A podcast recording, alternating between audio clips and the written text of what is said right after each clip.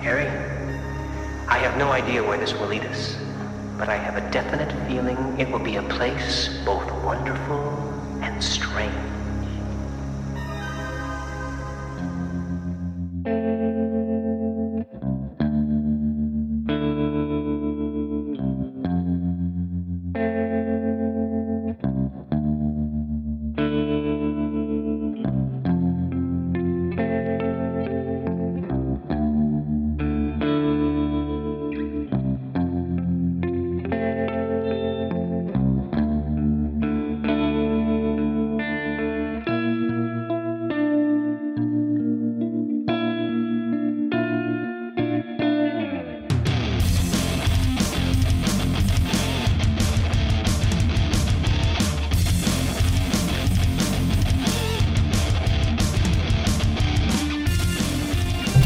Are we doing peaks first or team first? Oh, let's go peaks. Peaks. Sure. Okay. All right. Are you excited for this peaks episode?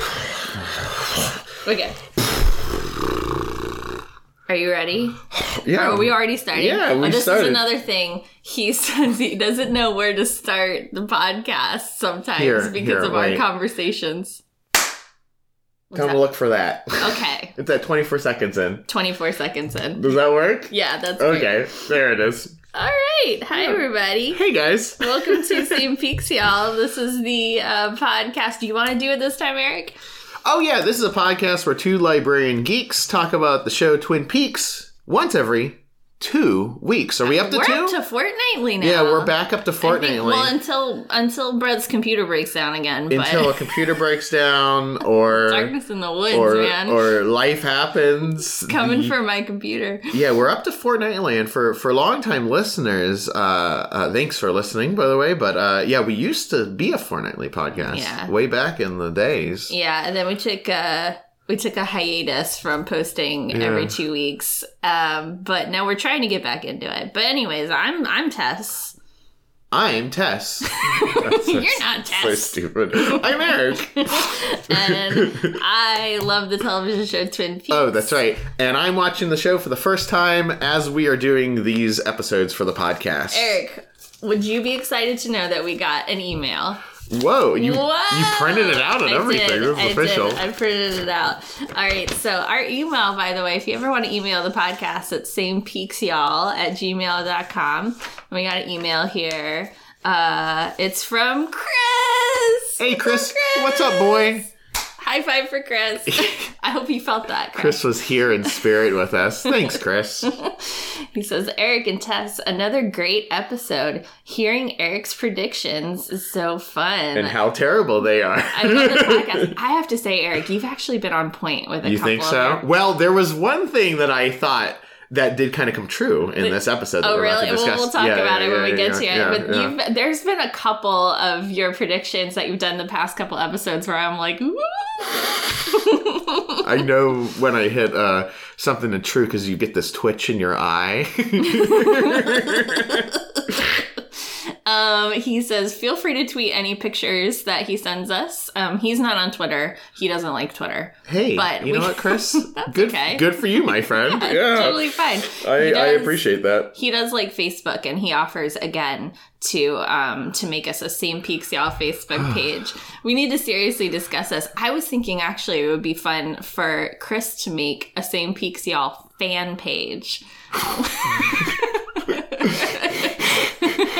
and that way he can run it. Are it. we deserving of a fan page? well, I don't. Chris seems to think so, and he and could, who am I to disagree with he Chris? could run it any way he wants. He could put and then that way, that way, the show's still being kept up to date, but like it's not the word of the show, right? It's the word of the Chris. yeah, it's the We- word. I mean, if Chris. you're willing to do it, Chris, I mean, we appreciate it so much, and I appreciate you wanting to stay away from Twitter too. I understand that. We'll, we'll know? talk to him. We'll talk to him. Yeah. Um, he we'll says work something out. My people will talk to your people. our agent. We'll call your agent. Um, Our agent Dale Cooper will call your agent. says he says in response to your question about meeting Ray Wise, which if you'll remember, Yes. in our last episode we were asking about that, um, or I think two episodes ago. He said this is the first time I have met anyone from the world of Twin Peaks. I was super excited and I was trying to hide it and not act like a total DA. I don't think I know a D. What's a DA? I'll show you. Did he write it down? Oh, I guess that's what a DA. I was like district attorney. well, you, Chris, I gotta tell you, you did a really good job because you looked so casual. Yeah, you know? he looks real chill. Yeah, like you've hung out with this guy a couple hundred Um, times. and he also says, "My wife thanks you for the great compliment you gave her. Remember we were saying she looks Yeah. like Laura." she does. Um, and she is really cool, and I think I'll keep her. Aw.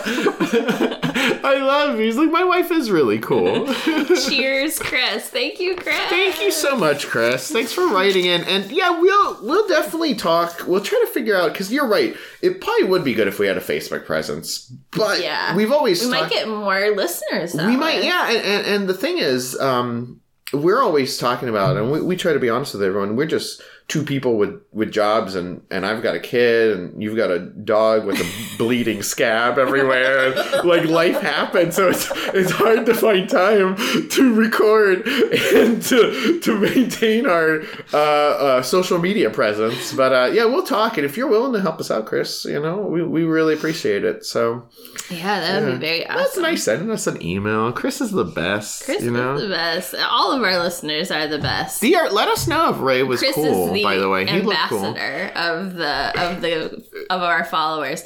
Um, there's another podcast, another Twin Peaks. There's a lot of Twin Peaks podcasts, but there's Yeah. one called um, Wrapped in Podcast. That's a clever name. And um, these guys, man, these guys are hardcore. They go like deep, deep, deep dives into these episodes and and like analyzing, you know, like the color schemes and the backgrounds of the scenes I love and that, stuff. yeah. They are amazing, these guys. And um, they just posted, I guess Ray Wise and um, Sheryl Lee, who played Laura Palmer and Maddie Palmer, um, sh- they've I guess they've been kind of on a con tour because he saw them at uh, one of the guys from Wrapped in Podcast saw them at another con, and he actually got to very briefly interview them. He asked On each the of cast. them, yeah, he asked each of them a question, and it was it's a really great. Uh, it, you could go and listen to it if if you don't want to listen to extremely deep dives and analysis into Twin Peaks. I don't know why you wouldn't,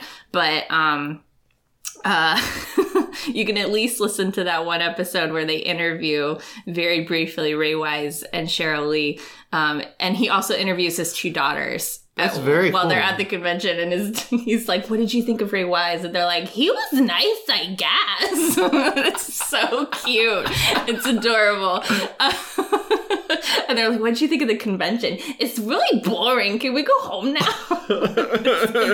it's great. I loved it. Um, very entertaining. Their podcast is like super duper. I don't always think about how many Twin Peaks podcasts there, There are are out there quite a few. because I don't. For, for listeners, since this is my first time watching Twin Peaks with with Tess, as we're watching all these new episodes, and and legacy listeners, you know this, but in case we have any new listeners, I don't. I don't listen or read or watch anything other than what we do for the show. So I Mm-hmm. don't follow any news, certainly no other Twin Peaks podcasts because I'm worried about being spoiled. Yeah. And in canon, a spoiler dove will come and peck my eyes out if I do that. yeah, so you're not allowed to listen to Wrapped in podcasts until we finish Yeah, can you imagine? Well, when we're done, like when we've finished this whole thing up, I mean, who knows what's going to happen, right? Yeah, You yeah, know? you might listen to like all kinds of podcasts. I will say just a quick shout out for one of my other favorite Twin Peaks podcasts. There's one called There Will Be Recaps. Um, and they recap a lot of stuff, but they did like a whole uh, series on Twin Peaks where they get drunk and talk about Twin Peaks. Oh, that's an interesting idea. That's interesting. It's actually really entertaining, even if you're not like a person who likes to drink alcohol. Listening to these two girls drink their Laura Palmers, which that's a an alcoholic cocktail that they made up for the show, um, and. Uh, uh, I don't remember what was in it. I think it's like iced tea and whiskey, maybe. I'm not quite sure. But they would drink them and then recap the show, and it is very entertaining. Okay, very Uh-huh. cool. I'm sure Chris, as a super fan, probably listens to all of them, right? Maybe, maybe he listens. He probably listens to a bunch of them. Yeah, or yeah. has listened to a And, and I should them. say too, any listeners, thanks so much for listening because th- there are a lot out there. Like I do know once I was just like curious. I think we were in episode like you know I think we had finished our I don't know some milestone, and I was like, let me just see how many Twin Peaks podcasts out there. And there's a lot. There's like as many as like Star Wars podcasts, and there are a ton of Star Wars podcasts. You do not underestimate the power of the Twin Peaks. That's the power of wrapped in plastic. All right, let's do our log lady intro. I believe Is it me? I think it's me. Why don't we oh, know? No, I think it's me. I'm pretty sure it's me. It's got to be you. Because you read Oh, about the dog. I know. I know why I think it's. Well, anyway, yeah. That's. I know why I think it's me, but you're right. It's you. Why do you think it's you? Well, I think it's because there's. Uh, this is too much inside baseball, guys. But there's an episode that has not been aired yet. Oh, okay. Yeah, at ti at the time of recording, and the one I'm thinking that you did, yeah, but. I've done, and then you did, and anyway, you're the log lady today. We're really on top of things, actually. We- We've we got are. like podcasts in the queue right now. Um, all right, so here's the Log Lady intro for this episode. This episode that we're going to talk about today, by the way, is season two, episode 13. And here's the intro. I'm ready. I think you're going to really like this one. All the other ones were garbage. this this one's gonna be amazing. This one reveals something new about the Log Lady. Really? Yeah. My husband died in a fire. No one can know my sorrow. My love is gone, yet I feel him near me. Sometimes I can almost see him. At night, when the wind blows, I think of what he might have been. Again, I wonder why. When I see a fire, I feel my anger rising. This was not a friendly fire. This was not a forest fire. It was a fire in the woods. This is all I am permitted to say. Whoa. Oh. Whoa. I don't think we knew that the log lady had a husband we knew. Wait. who died in a fire, did we? We might have actually, because didn't they mention it when they visited her in her little cabin? I forget. Yeah, I think they did. Because oh, Okay. oh, th- yeah, we did know. Because remember, one of my theories was that he his spirit lived inside the log. Remember? Okay, So we did right. know that, but still, yeah, Did we know he died in a fire? I forgot to give you.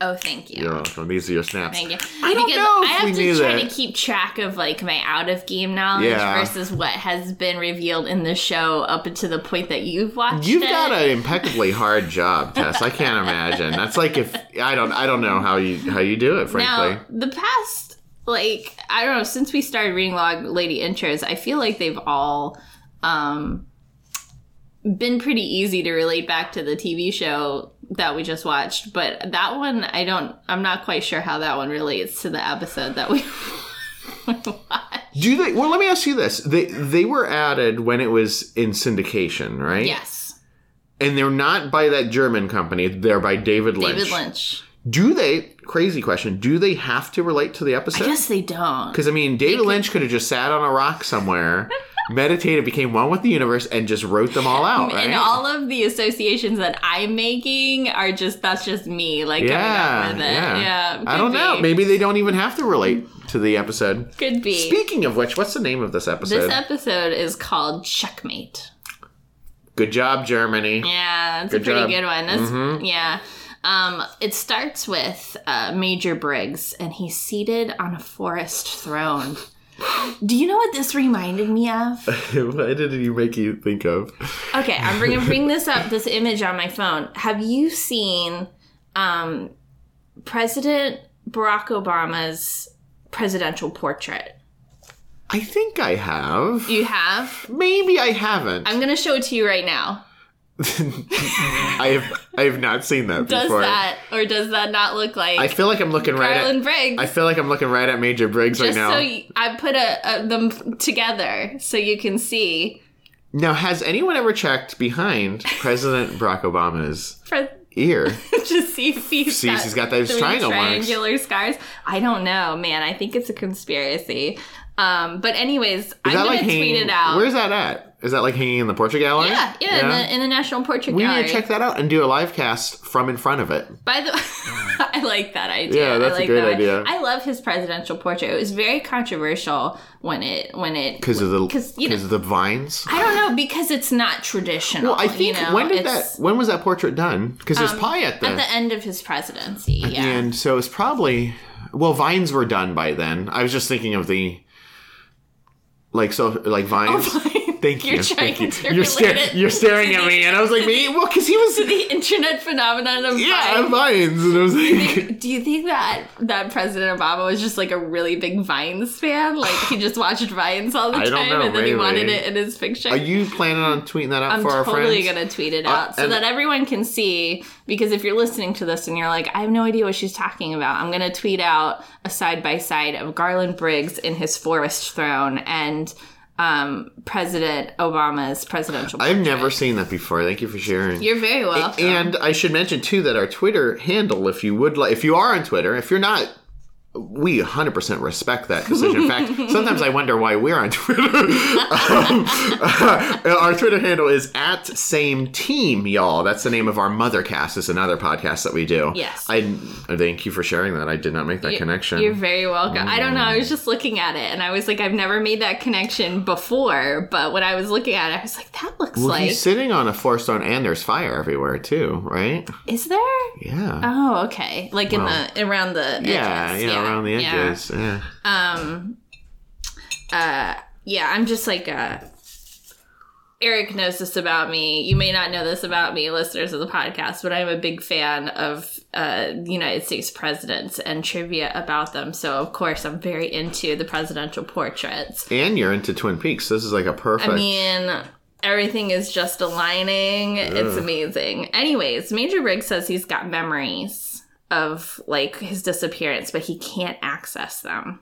Like he knows that they're there, but he can't actually remember them. The only one he can remember. Highlight that, please. You got it. Uh, for new listeners, as we go through the recap, I ask Miss Tess to highlight things so that later I can expand upon them in a podcast we call So Many Mysteries. the podcast segment. Yeah. But- yeah, Could you yeah. imagine if we did a whole separate podcast? I would never see my daughter. Um, the only memory that he can access is one of an enormous owl. Enormous. enormous owl and now he's got three triangular scars behind his ear um and he's he's being kind of interrogated by coop and harry they're asking him where he was and he repeats uh, that his work is classified um, but then he gets kind of choked up like he feels scared and he wonders if maybe he should just share this information that he has and he he goes ahead and tells them about project blue book I like this part too because he goes, "Have you guys heard of Project Blue Book?" And, and coop was like of course and then and then you see Truman's face like, mm-hmm. and that's what Truman says because he did not know about Project Blue Book. I'm assuming. Coop, of, of course. Oh, excuse me. Um, Coop, of course. I'm blowing up. Coop, of course, does know what Project Blue Book is. Um, and uh, he says it was officially disbanded in 1969. It was uh, a military initiative to study uh, unidentified flying objects. Um, and it was officially disbanded in 1969. However, unofficially, it has continued, and they c- investigate paranormal phenomenon above and below. In the case of Twin, Twin Peaks, Peaks. in the case of Twin Peaks, below, Yes. right? Is that what he said? Yes. Highlight his scars, and I guess highlight below. Although, uh, I mean, you don't have to highlight below. I don't really have anything for that. right. I was thinking about it. I was like, ah, yeah, I don't know. uh, and uh, Major Briggs says they are looking for the White Lodge. As Coop is uh, looking at the picture of his scars, because then some military guys come in and they take Major Briggs away. Yeah. And then Coop is left kind of just looking at these pictures of the scars, and the sprinklers leak onto it. What did you make of that? Well, at first I thought he was crying over it, right? Oh. At first I thought he was looking at it, and I thought he was crying because what was the picture? What it was the about? picture of the scars. Yeah, and I th- first I thought he was crying over it, but then it was the sprinklers. And by the way, Harry S. Truman, he's sitting there. This is his department, right? Shouldn't he put in a work order on that sprinkler, right? Well, the only thing I could think of was that the sprinklers so far have been kind of associated with Bob because remember the sprinklers went off I hadn't made that connection during yeah. Bob Leland's explosion there. Um, and also, I just wondered if the the sprinklers are somehow aligned with the fan. When They, don't, You know who we saw? Like uh, you know what we saw again in this episode? That blinking light, that blinking red the light. blinking but red it, wa- light. this time it wasn't blinking; it was steady, but it was the same light. I, I recognize so that light the anyway. stoplight, the fan, and the sprinklers are Wait a second. in an alliance. And then there's three triangles on Major Briggs' neck. busted- busted open that mystery. I think the, those triangles. I figured out what they are. They're fan blades. oh no! spinning around on his neck. Um, uh, they're trying to in a, in another interrogation room. They're trying to get Ernie to um, make the call, and Ernie is very nervous. Um, he's sweating a lot. Uh, uh, but they he does finally make the call. While he's on the phone, Denise gives him a noogie. yeah, and, and Coop eats a donut and then gives him a, a huge it's thumbs kind up. it's kind of so I liked him. Well, he also Coop picks up a donut with a bite taken out of it. Like someone took a bite and he's just like, "Who did this? Who took a bite of a donut and, then put it it back?" It's so interesting too because what he's doing, like what Ernie's doing with the phone call, is kind of serious, right? Like Yeah. if, he, if he went and called and was like, "Hey guys, I'm hanging out with two special agents," but they're just so like They're chill about it. They're like trolling him. I don't understand. Maybe it's just they're so confident because they've done this before, Maybe. right? And they know that Ernie's like, you know, um, yeah, that is good, good stuff. Also at the uh, sheriff station is Dick in a like private Dick. Well, that's how you know he's sneaking. He's wearing his sneaking suit. And he meets quote secretly Mm-hmm. with quote Andrew. I love how he calls Andy Andrew. He calls him Andrew, Andrew. and I wouldn't have caught this if I. uh well, because Andy was late because there was a cat in a tree. Right. He goes, "There was a cat in a tree," and he um, You think he shot that cat right out of the tree? Meow. He and then I wouldn't have caught this if I didn't have subtitles on, but. But Andy or um, Dick calls him a peace officer, Yes. not a police. I thought it was so funny. It was Yes. like, yeah, I'm sure you know, busy life of a peace officer. I was like, okay, That's another word for uh for like a police officer. peace officer. Is that where police comes from? I don't know, but I have I have Peace- heard the term peace officer before. Um anyways, Dick and and Andrew are going to look into little Nicky's history because of course Dick's theory that Nicky might have killed his parents. Yeah, and he could be the devil. Um there's I just think it's really funny in this scene. They're like, should we tell Lucy? He's like, no, we shouldn't tell Lucy. And meanwhile, Lucy can hear everything. Well, he says, "I'm like this is for men," you know, and she's like just there, like, okay, well, Um, speaking of Lucy, she also gives Coop a little update. She's been checking all the national papers and she doesn't see anything that looks like a chess move or anything that looks like it might be from Windom Earle. Um, oh, we get a little tiny scene with Big Ed and he uh, indicates to Norma that he wants to talk to her. they're her. at the R and R, right? Yes. They they use a different establishing shot in this scene. Uh, like a different Yeah, angle. a different angle of the outside. And at first, I was like, "What diner are they at?" Because I'm so used Do to you also new- have building blindness? Yeah. I, I have facial blindness. I have building blind. I could have swore it was another diner. I was like, are they meeting outside of Twin Peaks? And then when she came up as a waitress, I was like, does she get a job at another diner outside of Twin Peaks? And then I realized it was just supposed to be the R and R. It didn't look like the R and R to me. Um, speaking of RR uh, waitresses, Shelly. Ugh, this scene. This scene was bad. Shelly is covered in food. She's trying to take care of Leo. Bobby says he's going to baseball practice and then he's going to work and and uh, he's like, I've got better things to do. And she's like, Don't you think I have better things to do? And he's like, No. And then she slaps his face. Um, have slugged him too. This guy. So Tess, am I allowed to revoke MVP statuses? Because I, correct me if I'm wrong. Did I make Bobby MVP of the last episode? You did make I wish I could go back and we need to alter the bylaws and see if I can re. Because remember, part of the reason was I thought he was trying to do a good job by Miss Yeah. Shelly. yeah. No. Well, yeah, this does not seem to be the case here. I wish I could admit that I'm not secretly shipping Bobby and and Audrey though. Oh, are you? I think I am. I don't know why. I just like that pairing a lot, actually. He's got lollipops. She likes to lick things. It's like a match made in heaven. I don't know. I think I am. Having said that, Shelly, I mean, if we're talking about characters that have really been screwed over. A poor girl. Right? If it wasn't for Bobby, she wouldn't be taking care of Leo. Yeah, Right? he kind of convinced her to do that. yeah, she would be living on her own. Yeah, you know? I mean, Does she still work at the R and R? no, she doesn't have time. She has to Yeah. take care of Leo. So she only gets the money from like Leo's disability, I guess, and then she has to use that to take care of herself and Leo. It's- And she's stuck at home all day with this this guy who used to beat her up. Yeah, and she's taking She care doesn't of him. love this guy. And he's spitting jelly in her face or Oh, whatever it is. God. Applesauce. Now, I mean, we all need to, you know, have a moment and say that Shelly has free will and she did make choices that have led to this. But I just feel so bad for her she scene. did make choices that led to it, but she was like manipulated by Bobby. Yeah. you know, and I don't And- know. It's a tough. Leo. It's a tough spot to be in. How did she get into this spot in the beginning? You know, she ended up married to Leo. yeah. At, you know, Do you think Leo was ever a nice guy? Like, why did Shelly marry Leo? maybe she's just into bad boys. Bobby's, a bad boy. Leo's, Leo's a bad, boy. I'm a bad boy.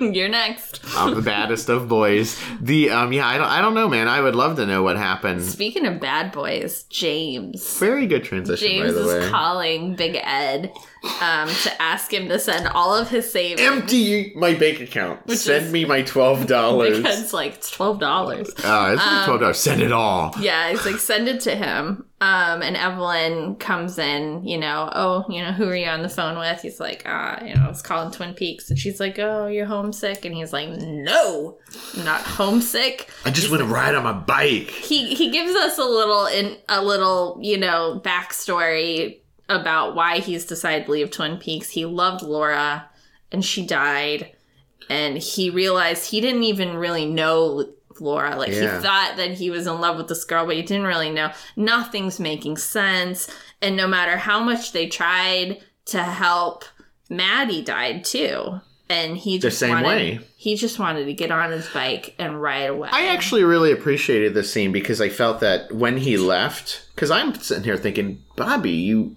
you, or not Bobby, James, James, James, you are like semi fake teenage married to Donna now. Yeah. Why are you leaving? But then when he lays it out like this, I was like, okay, I get it. He's just like wants to go. Yeah. Although, how far is this place from Twin Peaks? Really? We don't know yet. Because they keep saying like you keep you call in Twin Peaks, but I mean, really, what is Twin Peaks like? Or what is it it? can't be that far away, right? Because later we realized Donna's like, I'll drop it off. Like it was like hours away, you know? Uh, Evelyn says she knows the feeling of wanting to run away, and then they smooch. And uh, There's actually a lot of kind of sexy stuff that happens in this episode, this right? This episode is full Everyone of sexy times. getting ready to get it on. And you know that they are because they take their jackets off. That's how you know, like, that's how you know. you take your jacket off and like, that they're about to get down. I'm down. Down. they're not. She doesn't take her jacket off in this scene, but Well, later. no, no, no. But this is just a kiss they're later. just smooching and Yeah. she says that um that jeffrey's gonna be leaving and she'll need his help um mike speaking of sexy times mike tells nadine wait, wait, wait. Slow down. Jeffrey? jeffrey's her husband Oh, thank you. I forgot the name of her husband. Yeah. And then her.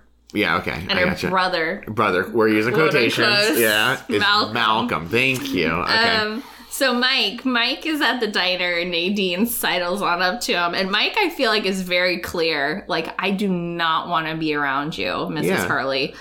But then she kisses him. I want to drink a hundred coffees, or whatever he says. I want to eat a thousand pies. without you. Um, but then she kisses him, hmm and he doesn't protest. I was gonna ask you to highlight this, but we'll talk about this right now. I think he's into it, right? I think he's. Kind I think you know how a, she's an older, more experienced lady. It's. I always get Norma and Nadine mixed up. We're, how many episodes in? I still can't remember it. What's no, It's Nadine? hard. It's hard because they're both Ed names. Thank you. And they both are attached to Big Ed in Thank some you. way. Yeah. Whose name Ed sounds like N. he could be Ned. Big Ned. that would drive you. You wouldn't know what to do. His name is Big Ned. I would just give up. I'm like, Tess, I'm out of here. It's Nadine. Nadine. Nadine. So here's, I'm just going to throw this out. We don't even need to highlight this. This is a theory. You know how she's got super strength powers? Mm-hmm. I think she's got s- super strong tongue powers too. and, Bob, and then And- and Mike is Mike is just like, what is going on? I've never experienced a tongue so so strong and skilled as this woman right here.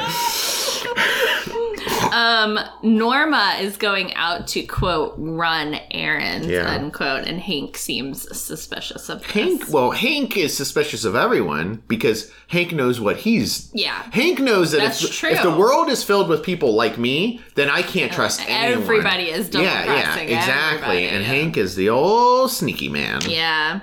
Um, Harry goes to quote see Josie. Oh boy. Does he take his jacket off in this scene? I think he does. We had talked about this a few episodes ago about appropriate kisses and not appropriate kisses. Harry doesn't know What is how going to on with this guy? somebody. Chris, Chris, our, our our fair listener, if you ever meet, what's the name of the actor who plays Harry S. Truman? Oh, uh, Michael Ontkean. If you ever meet him, ask him what's the deal with these kisses. Michael Ontkean is retired from acting. Um, he doesn't go to conventions or anything like that. But Chris, if you're ever at his house, what does he do now if he doesn't know? I don't know what he does. But um, Do you think he became a sheriff of a small, sleepy town? Can you imagine? I mean, we hope wouldn't know, so. right? All joking aside, if he went and became a sheriff, we, we, wouldn't, wouldn't know. know. That's what I, I'm gonna headcanon that. I love that idea. and he's just like reenacting the whole thing. He's like, "Hey, Coop, how you doing?" The guy's like, "My name's Frank." ah, Coop, you're so funny. Um, Ben's Ben's Civil War fantasy is getting a little out of hand. I lo- wait, wait, wait, wait. Sorry. Let's go back to Harry S. Truman kissing on Josie. got Josie tells him, like, it's not safe. You need to get out of here, Yeah. right? And then Harry gives her He's like, sexy time kisses. Yeah. I would argue too, through the lens of 2018, non-consensual sexy time kisses, right? she never told him to tear her little maid hat. I don't know. Anyway, it just it bothers me. We've talked about this at length before in other episodes, but Harry, dude, he can't control himself he's around like an this animal. It's candy. I think he's the big owl. Is he the Bob? I mean, what is going on? You know? Um, okay, Ben. Sorry. Ben, yeah, Ben and his Civil War fantasy. It's getting a little out of hand, so Audrey calls Jerry. I actually love all the scenes with Ben in this episode because Yeah? I, when I was a kid, I would do kind of close to the same thing where I like the idea that he's pretending, but he's also a part of the story, right? Uh-huh. Like he's he's General Lee, right? Yes. But people around him are in the story, but the little figurines are in the story too. Like I, I think that is incredibly smart. And I don't know if it's in this scene or later, but there's a part where he's got like a bonfire going in his house. But he also has little lit candles Yes, around the camp, so they all have their own. And I love the idea that he's got like this whole world mapped out in his head. You know, uh, I don't know if we uh, just highlight Civil War because I've got something I want to talk to uh, talk about. I this. will say I'm I'm really glad you're enjoying it. This Ben's Civil War subplot, um, because this is not the end. It goes on for a Thank you. I like it. Um, uh, it is controversial within the Twin Peaks community. Some people think it's just totally ridiculous and unnecessary, and then some people think it's like the funniest part of season two. Um, I happen to like secretly love Ben's Civil War fantasy. I would. I mean, and I I know in the great scheme it really entertains me. in the great scheme of things, I'm a very new Twin Peaks fan, right? So some, if you're like a hardcore fan and you're analyzing the colors of the background scenes, you may you may look at me and be like, "What's this guy saying about Twin Peaks?" But my opinion is that um, uh, the the fans that say like, "Well, that has no point" or whatever, if if all of it is David Lynch meditating on a rock, what is the point? Does the does point I would I would ask, does anything need a point? Does a flower have a point? Um, regularly people ask David Lynch to explain his work, and he regularly tells them no. Thank you. You know what, David Lynch? Good for you. I mean, really, Yeah. right? You don't want to ever know. Yeah. Ever. He's kind of notorious for If you this. explain it, though, you lose the magic. Yeah. Right? It's like, like his explanation is I made it. It's a story. Just enjoy it or not. I don't really care. I'm going to cut my Jeff Goldblumness short. But Oh, Jeff, wait. Jeff Goldblum's coming out a little Real bit. quick, we're going to the but, next but really, what is more, what is more touching if you were to look at the beauty of a flower or describe how beautiful a flower is? Those words mean nothing, like, right? why is the Think flower what? beautiful? Yeah, what's the point of the flower, right? That's a mini. That's a tiny. I cut myself short that time. That's Norma and Big Ed still love each other. You know because she takes her jacket off. I I am. I really this scene because they've been together, you know, like Yeah. secretly for the whole season, and this really brought home to me that like they are meant to be together. Yeah. If it wasn't for him accidentally shooting out deeds, I, yeah. they would be together, mm-hmm. right? Maybe I because they were I'm, sweethearts in high school. I'm gonna go out on a limb and make a declaration. Are you ready for this? I think that Big Ed and Norma are my favorite Twin Peaks couple. I don't know. I wish we had segment music at this point. are they your favorite Twin Peaks couple? I think they are. Yeah. Even more than Audrey and Coop. Uh, Audrey and Coop close, close, close second. Are we talking about favorite couples? I think right now like, my favorite. Like, which ones are you shipping? my favorite. You know who I'm shipping. Who am I shipping? You're shipping Mike and Nadine. I, yeah, right now. Her and her super tongue. Her and her crazy super tongue. No, I'm shipping uh, Coop and Major Briggs. oh, that's right. At all times, at all times, that's who I'm shipping, and they just they would have like that kind of relationship too that you just like. It's like you know when you see like an older couple and they're like sitting in chairs across from each other and they're not even saying words, but you could just feel like the love and compassion between the two of them. That's the relationship they would have, and you're just like, I get it. I, I get it. it. You know, like That's if you great. stood between them, you feel warmer somehow. You, You know, and then there's another um, potential Twin Peaks couple that's coming up later in the season that I also truly adore. But I'm just gonna go out and say it: Big Ed and Norma are my number one. They are really. which I feel a little conflicted about because Big Ed is married to someone else and Norma is married to someone else, but those two, you like you said, they just really belong together. You know what my pal Louis Armstrong would say about that? what would he say? Love.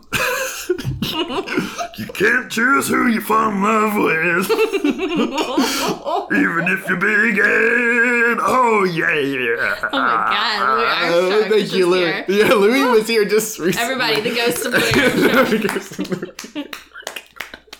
You know what's so funny? There's so many Twin Peaks episodes, different podcasts out there. What do you, you guys? Thank you for listening.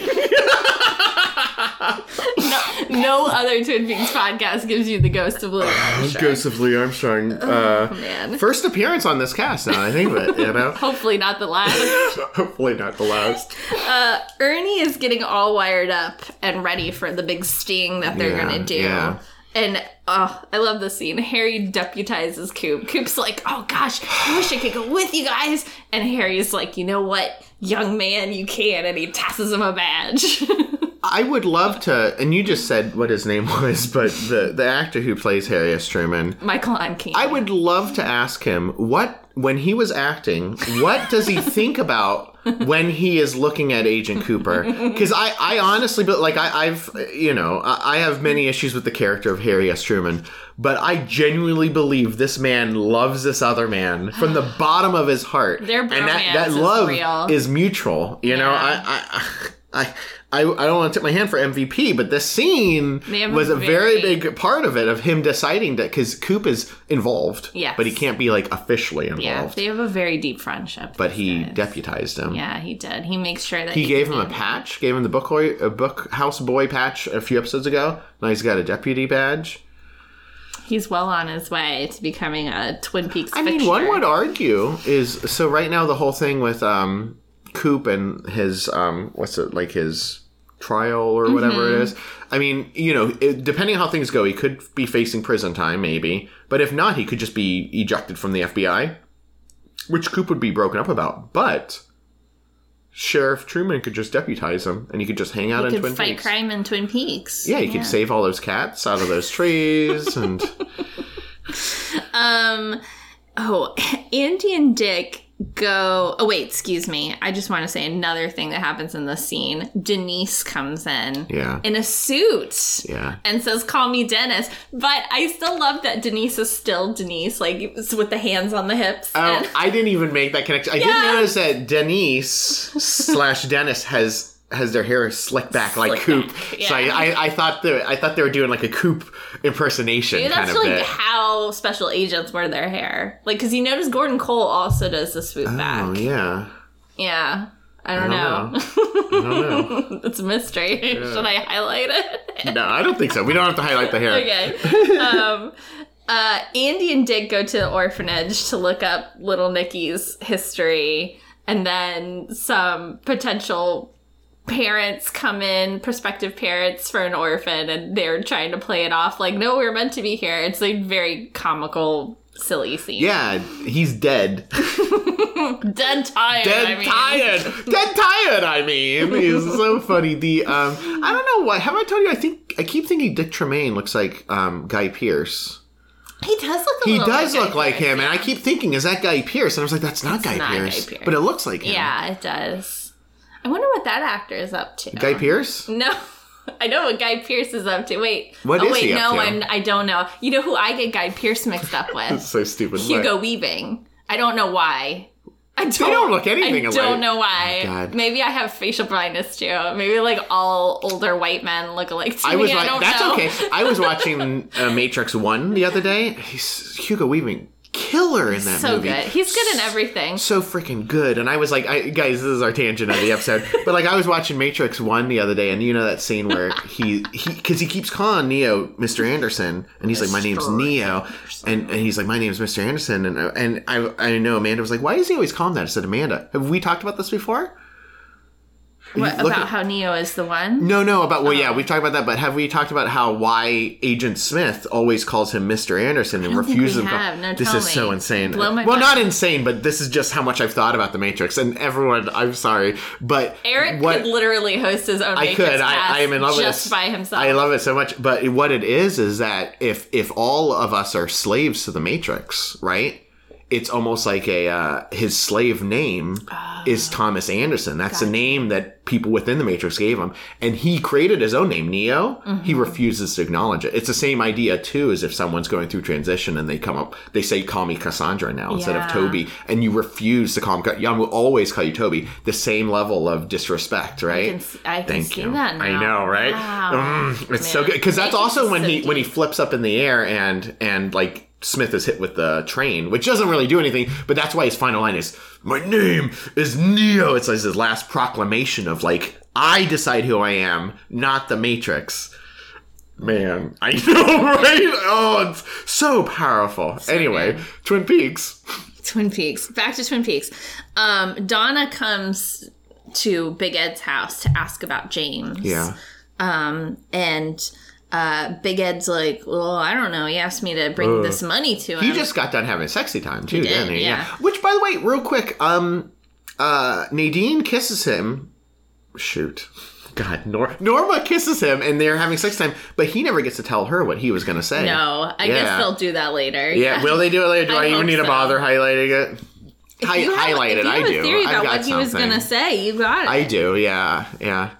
Because he, she's kissing. Remember, he says we need to meet later. He Yes. slides it secretly, Because he said he was the one who said we need to talk. and then she and then says, Norma was like, "I'm gonna tell you how I feel," and then Big Ed is like, "We're just gonna uh, smooch now. Which, by the way, you would think the next part of that conversation would be, okay, Let's leave our let's, file divorce our- papers our and let's have this conversation. Yeah. They're in a fortunate position. Not that you know that's a tar- tough decision already. Like if you're going to leave your spouse or divorce, but luckily neither one of them has kids. You know, so you don't have that's to worry too much about like the kids during that transition and all that. So I mean, really. Anyway, Um. Anyways, uh, she offers to bring the money because he was like, "Oh, you to bring $12. the money," and she's like, "I'll bring it." Um, and then uh, Norma's like, "Okay, bye." Mwah. And then he Ed turns around and there's Hank, Hank is there. and there. Hank is there to beat him up. But luckily, Nadine arrives. was Hank there the whole time? I don't know if he was there the whole. Like, did he time. watch? I'm curious about that. Like, how much does I oh mean? man, obviously, you know what he was doing when he was watching. Oh yikes! I don't want to know. Licking that domino. you know what? This is a this is a sexy time Twin Peaks episode. This was which, a very sexy which turned into a sexy time episode. same Peaks y'all episode. like just because we've mentioned different super strong tongues and stuff like that. Um, but Nadine arrives Yeah. to save the day, which is great. I love that scene. She whacks him in the face with the purse and jacks him up against the wall. Breaks that little thing with all the trinkets on it. I was very she- sad about she that. She didn't break all of her trinkets, yeah, but did she didn't kill him though, right? no, I don't think so. I don't think she Okay. killed Well, him. I don't. I, she's so strong. I didn't know. We don't know. That's true. We don't know. We'll find out in the next episode. we'll see if he's Uh, still he's around. alive or not. It's the Battle of Little Round Top back at the Great Northern. so good. Um, uh, he yeah. This is one of those scenes, like what you were saying, where he incorporates other people. Into, I love it. I love he, it. He tells Bobby, "You're General Meade now, and you have, you have to surrender to me." And Bobby's like, "Yeah, okay." I need to go talk to President Lincoln. Yeah, he sneaks out and he uh, he's talking to Audrey, and he's like, "What is going on?" And she's like, "I know." Um, Jerry is on the way. Doctor Jacoby is on the way. Um, this scene, You know what Dr. Jacoby would say about this problem? I'm sure he's gonna say that it's a sexual Yep, problem. it's a sexual Yeah, problem. As all yeah, problems yeah. All problems. All of them. Every problem. um, this doesn't bode well for your ship. Um, he keeps calling her a baby. He keeps saying like, "Yeah, baby, this baby," and To- she's like to Audrey, to Audrey? and Audrey says, "Don't call me baby." Ooh. Did you hear that? I missed that. Yeah. Oh, yeah. that Yeah, he calls her well baby a couple times, and uh, she tells him, "Don't call But you know baby." what I would say is even if it doesn't work in the show, I just write the fan fiction. I'll make it happen Write that anyway. fanfic. I'll make that. Write that fanfic. Write that fanfic. I'll write that fanfic. um, Catherine, she has an amazing coat on. By the way, do you, this I coat, thought she was. This is what I. I thought she was naked under that coat. Oh. I really did because She because it's like a big well old. be. It's like a poncho kind of situation. Yeah, she might as well be because she takes it off later, and you know what that means. Well, he, she takes it off. I thought first of all, first of all, she comes in there and she's like into him, right? Yeah. And I well, was sup- first, I think she came. She said I came to gloat, Yeah. but now that I see you, I All realize disheveled. I realize that I still have feelings. Did he have dirt brought into his office? I think he did. There's like bags of dirt around. Yeah, because he's. Like probably from um, like their landscaping. Yeah. department or whatever. Well, you know, they were weren't they about to break ground on like a new the Ghostwood Yeah. Estates and Yeah. stuff? So maybe he's got a lot of dirt around. I thought for sure too in this scene when she's kind of I came to here to gloat, but now we're gonna kiss and do sexy stuff. Probably right on, Right on Little Round Top. right on little round top. He was gonna give her the little round top. The the um, I apologize for anyone listening with their kids. The um, I thought for sure she was gonna take her shoes off, right? Oh, that's right. Because Ben loves those feet, loves and those he doesn't feet. just love any feet. He loves Catherine's, Catherine's feet. The feet, best moment is when she reveals herself as Tojamura by showing the feet, and he looks at the foot and goes, "Catherine." I would know those feet anywhere. Oh my goodness, Ben! Oh, you glorious man, you! Oh god. James presents the car to Evelyn. He has Yeah. fixed it completely, and and then she asks him not to go.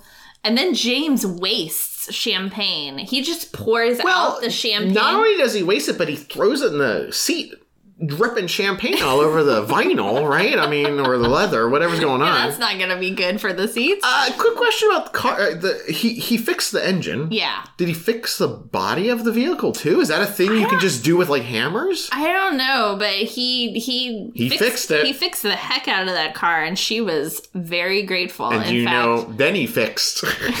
in fact, she took her coat off for him. Oh. do you think they did it on the car? This is the they sex. did. Is this the sexiest epi- episode ever? I think it must. Be. Everyone, everyone's getting laid in Twin Peaks. Everyone, everyone's getting laid. Um. Oh, but we see that Malcolm is watching. Yeah, and he's laughing. He goes, Yeah, well, we might find out some more about that later. Um. Oh gosh, at the sting, the jig is up Yeah. because Ernie's sweating. I love this because he was like, he, he's practically like, I warned you, guys. Yeah. I've got a condition. I'm his, sweating. His sweating, which seemed like an afterthought earlier, has caused his wire to start smoking. Go highlight Ernie Yeah. for me because there's something actually not related to the scene, but something that I wanted to bring up anyway. Okay. Yeah, but yeah, he starts smoking, and that's how they know. Yeah, right? and uh, and Jean Renault like knows immediately this must be Cooper, Yeah. so he he he marches out. This must be the Z Cooper. he marches out Denise and Ernie and Coop suggests that they do a hostage exchange Very because smart. he's like the one you want is me. He comes out and he turns himself in. We got them out safe. Yeah, and then um, Harry says to Hawk, "Go ahead and call the state police. We need we need backup." I don't know. This is the point where we need backup. Apparently, well, they were Everything, trying to everything else, we're like, we're fine. they were trying to be secret, but um, yeah, yeah, yeah. and then we see kind of the uh, we see James and Evelyn in a post coital embrace. we get a sexy silhouette. Yeah. Right? Like a. and um, she kind of steps out quietly out of the bedroom. puts the coat back on. So you know that's how you know it's done. it's done. No more sexy We're closed for business. Put that coat back Um, on. and uh, Malcolm is there, and they start smooching. And he says he's a lucky boy, and he goes lucky, lucky, lucky, lucky, Oh. lucky, lucky, lucky. So either that's not really her brother. or they're doing like a Jaime Cersei Lannister. Thing. Yeah, yeah. Which, if you don't follow Game of Thrones, those are two brothers and sisters that like to get down. yeah, Yeah. yeah. So we don't know yet. Which, well, which who knows? We don't know what's going to happen here. I was going to offer like more. I don't think I. even I feel like we should highlight it, but I don't know. you don't necessarily have a theory. I don't have a theory about Okay. that actually, so I'm not gonna. You can't force the highlighter. Um, that's is interesting. Uh, Coop is uh, talking to Renault, and he's like, "You're gonna get all of us killed. Is that really what you want?" And Renault is kind of like, "Yeah, I do want you to die because you know what? Twin Peaks was a nice, simple, quiet town before you came here."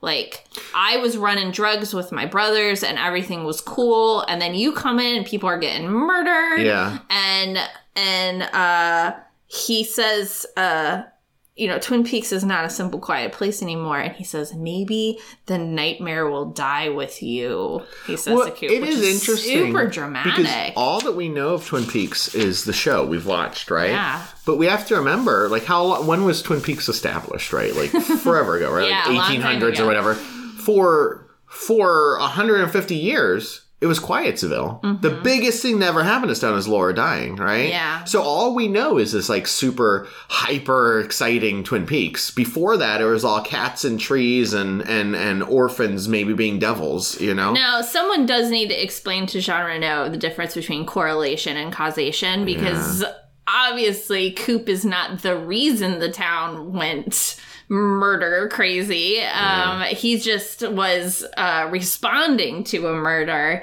Um, so it's not Coop's fault, uh, but, uh, you know, he's an emotional guy, Jean Renault. He's, Jean Renault. he's not ready to hear it. You know what I said? Well, I was gonna. You know what I was surprised didn't come out? His little secret flip out knife in this episode. yeah. You know, I thought that flip out knife was gonna come out at some I point. I mean, in a way, you kind of feel bad for him because he has lost two brothers. he did. Yeah. Um, Denise, this is the honeypot right here. Yeah. Denise comes. She's dressed as an as an RR waitress, and um, she comes in and she apprehends the Mountie, and Coop kills Renault. Well, they're they're like, oh, they're like, oh no, someone's coming, and then Renault's like. It's just a girl, and I was like, "It's just a girl." Whoa! Let her come. Yeah, let her come, and then pow, pow, Boom, pow, snicked. He Coop gets the gun, Yeah, shoots Renault, right? shoots Renault. Yeah. Um, and then uh, Mountie's still alive. Yes, Mountie's They got the Mountie career is good. career is probably over. Which is good because then he can um, tell the story Yeah. exactly, and Coop can uh, ho- hopefully be reinstated. Um, and uh, Coop is like, "Man, Denise, what a great idea for you to dress like a waitress." And Twist. twist, it was Harry's idea. Do you think it really was? Yeah, I You don't was- think- I don't think that Denise is trying to big up Harry for any particular reason. No, I was just saying, no, no, not that Denise was trying to big up Harry, but what if it was Denise's idea? And then Harry's like, can you tell Coop? It was my idea, please. I mean, I didn't know anything about the blue books earlier. I mean, there's a lot I don't even know. I mean, I need to do something. Is that your theory? That- that's my head canon. It was like, Denise, please let me have this one. Let me have this one. Uh, And then there's a really creepy scene uh, over at Shelly's house. The lights are going off and on, like the power's. I thought this is how the out. episode was going to end, but it keeps going. Yeah, the yeah. power's going in and out, and you get like she's listening to a record, and you keep hearing it like scratch to a halt, and then scratch back up and keep playing, and the lights are going off. She goes to check on Leo. He's not in his bed. There was a creepy clown doll in his bed. Why they have a creepy clown doll in their house, I don't know. I don't know. And then- maybe part of the party. Remember they had kind of a clown party. Yeah, and then she goes to check the chair. Leo's not in the chair either. She spins around. He's standing right there, and he says, "Shelly." I've been so I've been waiting, and then you know what he said right after that. What'd he say? New shoes. the um, you know what I've been waiting. Dun, dun. I've been waiting for probably since Leo was in a coma for Leo to wake up For Leo to coma, wake up from right? the you know, coma, in a TV, and not nothing against TV shows, but in a TV show, there's only one reason you keep a person in a coma in the Yeah. show for them to wake up.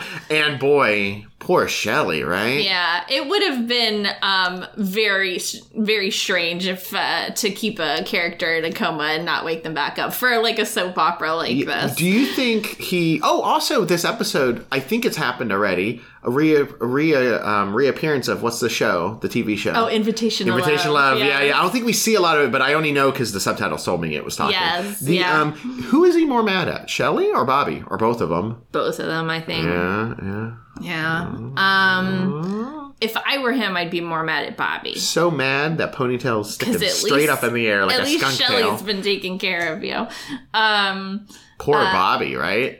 yeah, what you said there that just reminded me of. Um, do you remember the movie Fargo? This is a tangent. The movie Fargo. Um, oh, if if you've never seen it, it features a woman who is heavily pregnant throughout the whole course of the movie, and you're thinking to yourself, the whole point of having a pregnant woman in your movie is that at some climatic She'll have moment a baby. she'll give birth.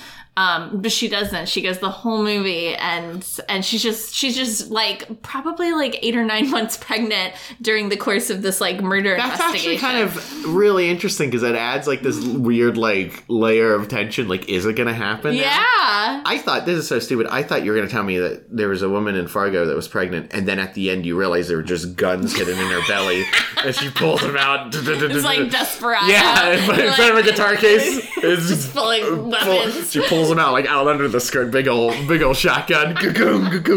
Yeah. Um, yeah, scary way to. Oh, this So is interesting creepy. scene too because we don't know why the power's going in and out No. until the next and then scene. The next scene, Yeah. um, which talk about creepy, um, they get back to the sheriff's station, and according to Lucy, she says a bomb went off in the woods. There was an explosion, and the power went off. There's fires all over town, and Coop. All of which is happening off camera, Yes. right? Which is so interesting. Yes. Coop um, is like kind of wandering through the dark sheriff's station and he wanders into an office and there's a body um, sitting in a chair and it's all set up with a chess game in front of it. And that's the end of the episode. And a body there. yeah, the body with the de- chess a game dead in front body. of it. Yeah, dead body. You know who Who that- is that? We don't know. Well, I know who the actor was. Oh no! I, Did you know that actor No, is- I had no idea. Oh idea. no, no. Who Well, this it? is this is the fun stuff you figure out when you're trying to find a good quote for the episode. The uh, what's the name of the actor of Dale Cooper? uh, Kyle MacLachlan. That's his brother. oh really? That's Yeah, cool. yeah. Or IMDb is little, wrong. So little cameo for Kyle. MacLachlan. what a great way to end that episode, right? Woo! My goodness. Tess, do you want to talk about all of our So many mysteries.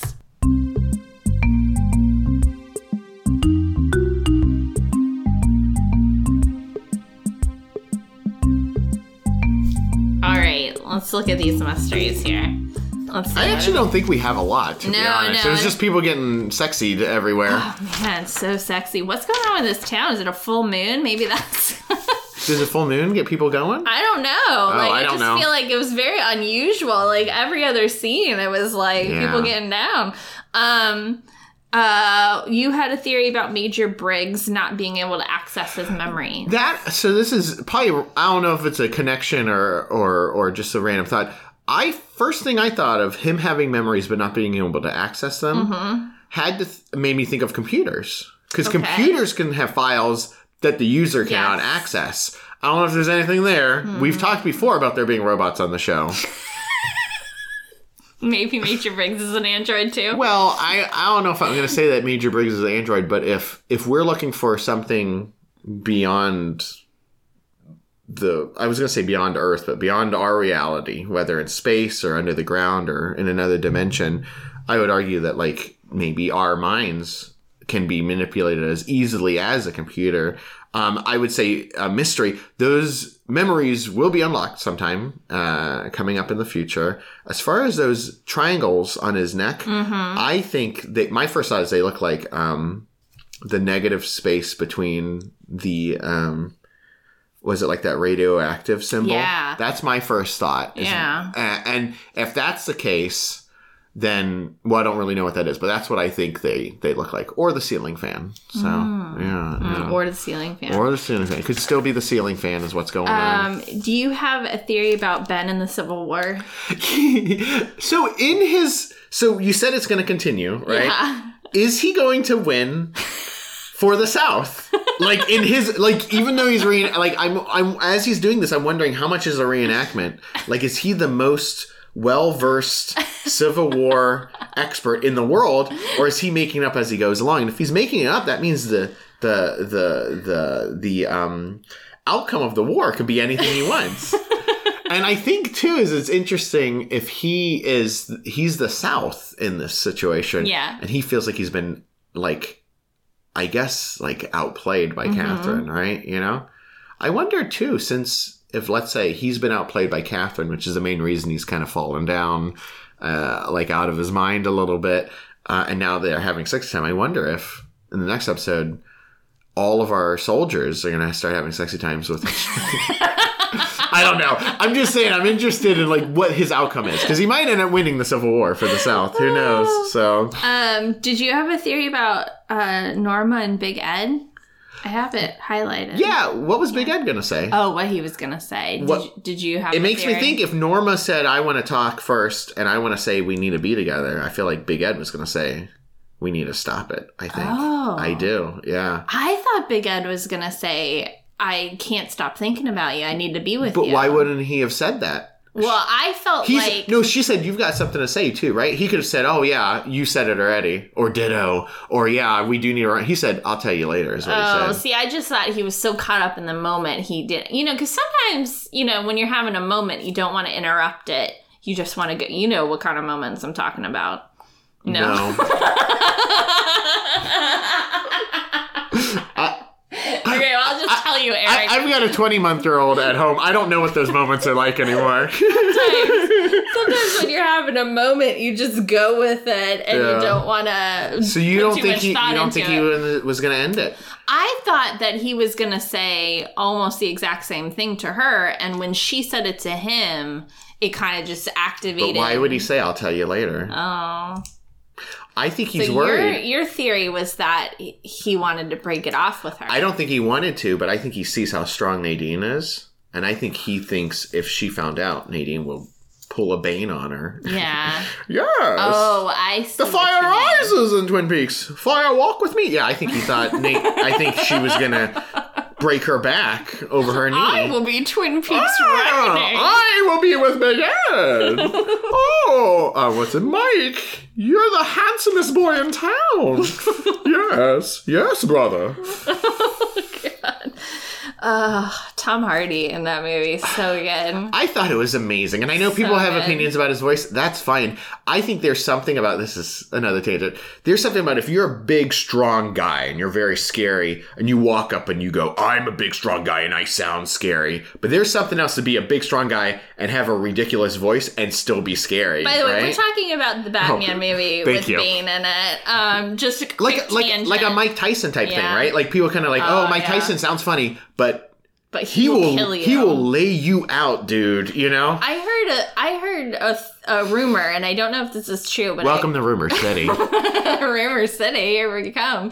Um, population to the two of us right now. Um, I heard a rumor that Tom Hardy recorded a lot of his dialogue with like a big gruff Mm-hmm. bad guy bad bad guy voice, and then they were like, "We can't understand you. You're gonna have to enunciate." And so that's kind of the voice he came up with.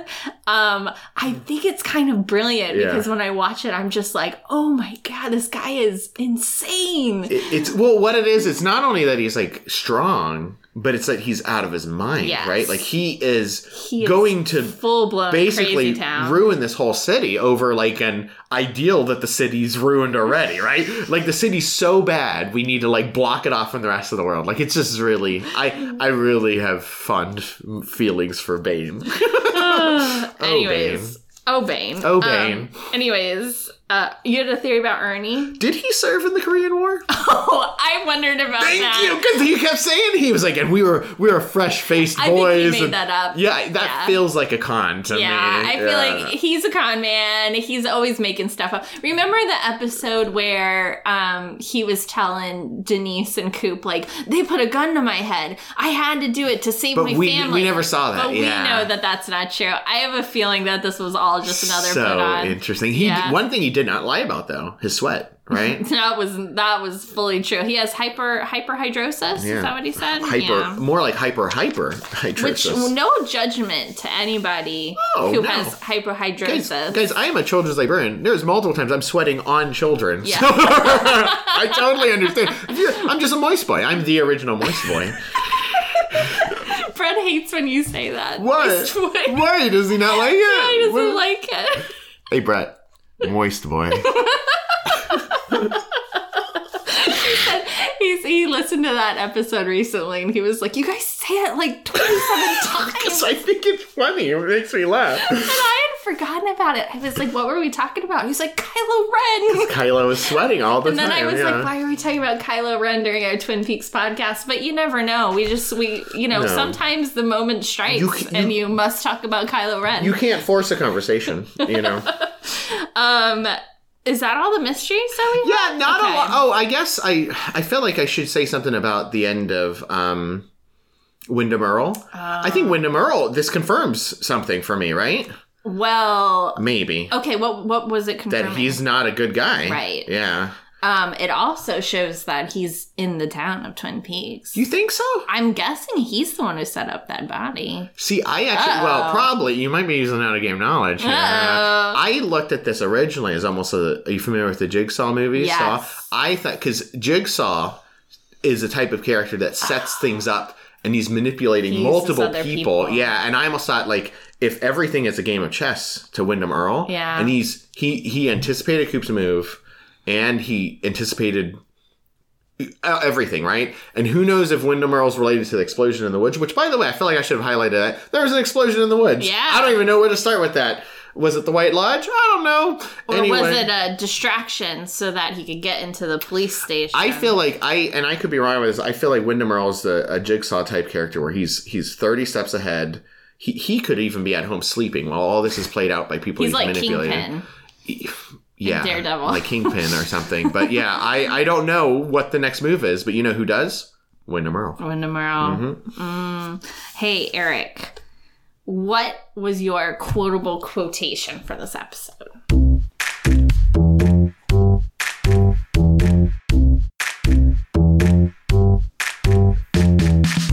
You want to go first? I'll go first. Yeah, I actually had a hard time picking out one. I didn't think there was a ton of like great quotes in this episode, um, but I have one. I'd uh, do a great uh, Jean Renault impression here.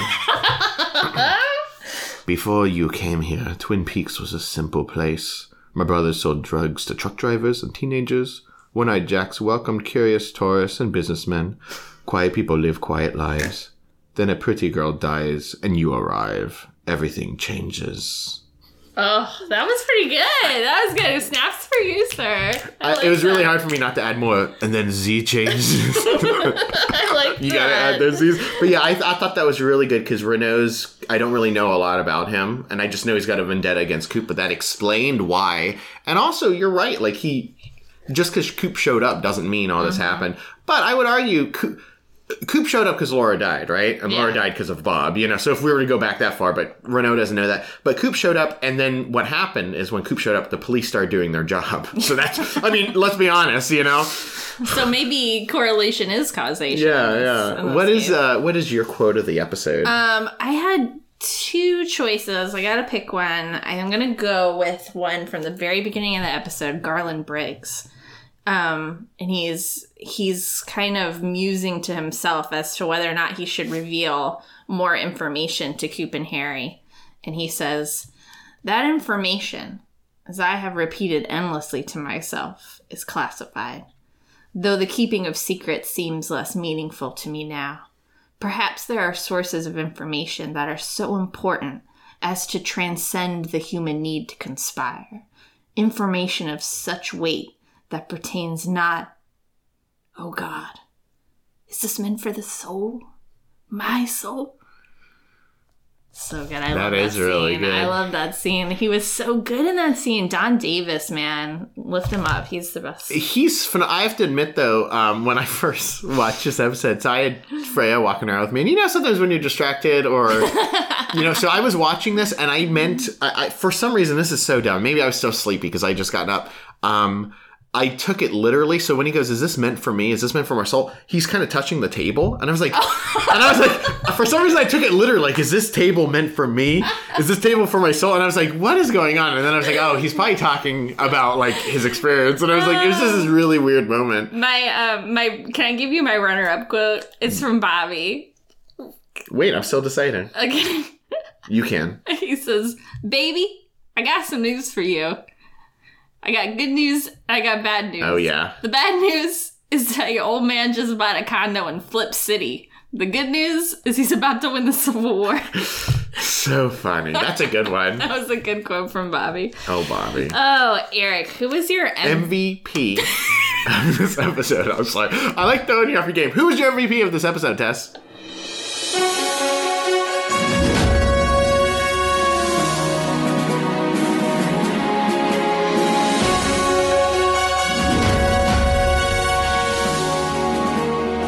I know who your MVP is. You don't. I think I do. Tell me who it is, and I'll tell you if I guessed it right. Well, I got to, I don't even think I know who my MVP of this episode is. Oh, oh I, no. wrote, I wrote down here, I wrote down, Oh, do you have a couple choices? no, I, I only Oh. have one, but Oh, I, I put a question mark at the end of it. I wrote down Harry S. Truman? because I thought that if that idea of sending in Denise was his idea, good idea, my friend. And also, I thought deputizing Cooper was a great move. You, if you, if you're gonna have anything like this, you want to have your best man out there. And he, one thing I do appreciate about uh, Truman is maybe he's not good at following rules. Or knowing like where the boundaries of his own jurisdictional like uh, uh, authority ends, but he is really good at when there's something that needs to be done. He understands like Coop's the best guy to be on this team, and he's not going to let this trial or whatever get in the way. So he deputized him. But I put that question mark when he meets with Josie. And he gives her some non-consensual I smooches. I was so confused. I don't know what's going on. You know, Their relationship is very confusing. I, I just don't understand. But so you know what? I also gave MVP to Harry S. Truman. Did you? Do you know I was inspired by you because I believe it was our last episode, or it might have been the episode before that. I gave Audrey an MVP because she gives the photos to Coop. Oh, But you gave Bobby MVP because he took the photos. yeah, So I was thinking about giving Denise MVP for that honeypot move. yeah. But really, it the credit Yeah. goes to Harry, and so I I had an honorary mention though for Nadine for saving the day, Yeah. and also for going after what she wants. Girl, get it, get it. That was such a great scene, right? and it was good too because I immediately felt bad for Big Ed, which is so interesting because it just because Big Ed is bigger than than Hank, definitely bigger. Yeah. it's in his name, Big, Big Ed. Big Ed. But it just goes to show, like, well, Hank definitely caught him by surprise. Hank caught him by surprise, and also Hank is scrappy. Hank right? has also got those um those uh I don't know if you remember his karate that he did I forgot. few, well, a few he did. ago. He studied he's, he's studying Oriental the Oriental arts. philosophies or whatever. The um, I don't know. I, I think too is that um, I don't. I think Big Ed's the type of guy that he'd be like, if you're gonna fight him, he'll be like, I'm gonna fight you at this time, Mm. fair and square. Mm-hmm. But um, Hank would All the bad guys. Hank would not do that at all. No. That's like an alien move to him. Yeah, Yeah. yeah. Boy, double Harry S. Truman's. wow, it's the first time. First time for everything. For it's a whole new world that Oh we live goodness. in. Uh, Tess, how many fish in a percolator did you give this episode? You'd never guess. There was a fish in the percolator. Moist boys. Because you know he's, no. gonna, he's gonna be right there. Sorry, buddy. Uh, I gave it five out of five fish. Five solid fish. This episode had everything. It had romance, it had action, it had comedy, it had horror, it had a little bit of everything. Did we establish that we can do point like decimal Yes, points? we can. Um, then I'll do four point five. Nice. I almost gave it a five because it was so like like I said, I really think that since we've had this second season, like I love the thing I love about Twin Peaks is on one hand you've got a sting operation and life and death is in in the balance and it's it's a regular crime type show. And then you've got this deeper metaphysical mystery going on that that that will upend all of human existence. But then you also have two guys worried that a little boy is the devil, and so they're sneaking around an orphanage. But then over here, you also have a woman who's taking care of her hu- ex-husband who used to beat her. Well, technically, They're still married. Still married, and then he wakes up from coma. So I love. Oh, and then you've also got Ben, who's who's working on the Civil War. Will he win the Civil War? I don't know. And to me, I think it really. It, I mean, to be honest, my first instinct was to go five. Um, but then I was like, I did five last episode. I don't know how many. I, and I'm the type of guy that I'll just like throw fives everywhere. So I went 4.5 just because That's perfectly acceptable. I guess so, maybe. Uh, I'm thinking about it. I probably should have made it a five. Like, I shouldn't do a 4.5 simply because the last one was a five. It's what I'm saying. okay. It's okay. What would Major Briggs do? Well, everybody, thank you so much for listening. As as usual, uh, we really appreciate you taking time out of your day to We listen do, to our little yeah. podcast. This is a lot of fun. And if you guys wanted to email us, our email is Same peaks y'all at gmail.com. We Yeah. hope to hear from you. Tess Mans the email, so if you want to send any theories that you think will be a spoiler to me, you don't have to worry about it. She'll take care of it. And if you do happen to be on Twitter, our Twitter handle is at Same Team Y'all. Same Team Y'all is the name of another podcast we do where we uh, talk about stuff that we love and uh, our own small way of making the world a better place. And also, I should mention that if you enjoyed this podcast, uh, please consider subscribing or commenting or reviewing us on anything that you're listening to us on. yeah, nice. Whew, someone just handed me a coffee. And oh boy, this coffee's hot. So hot. Good and hot.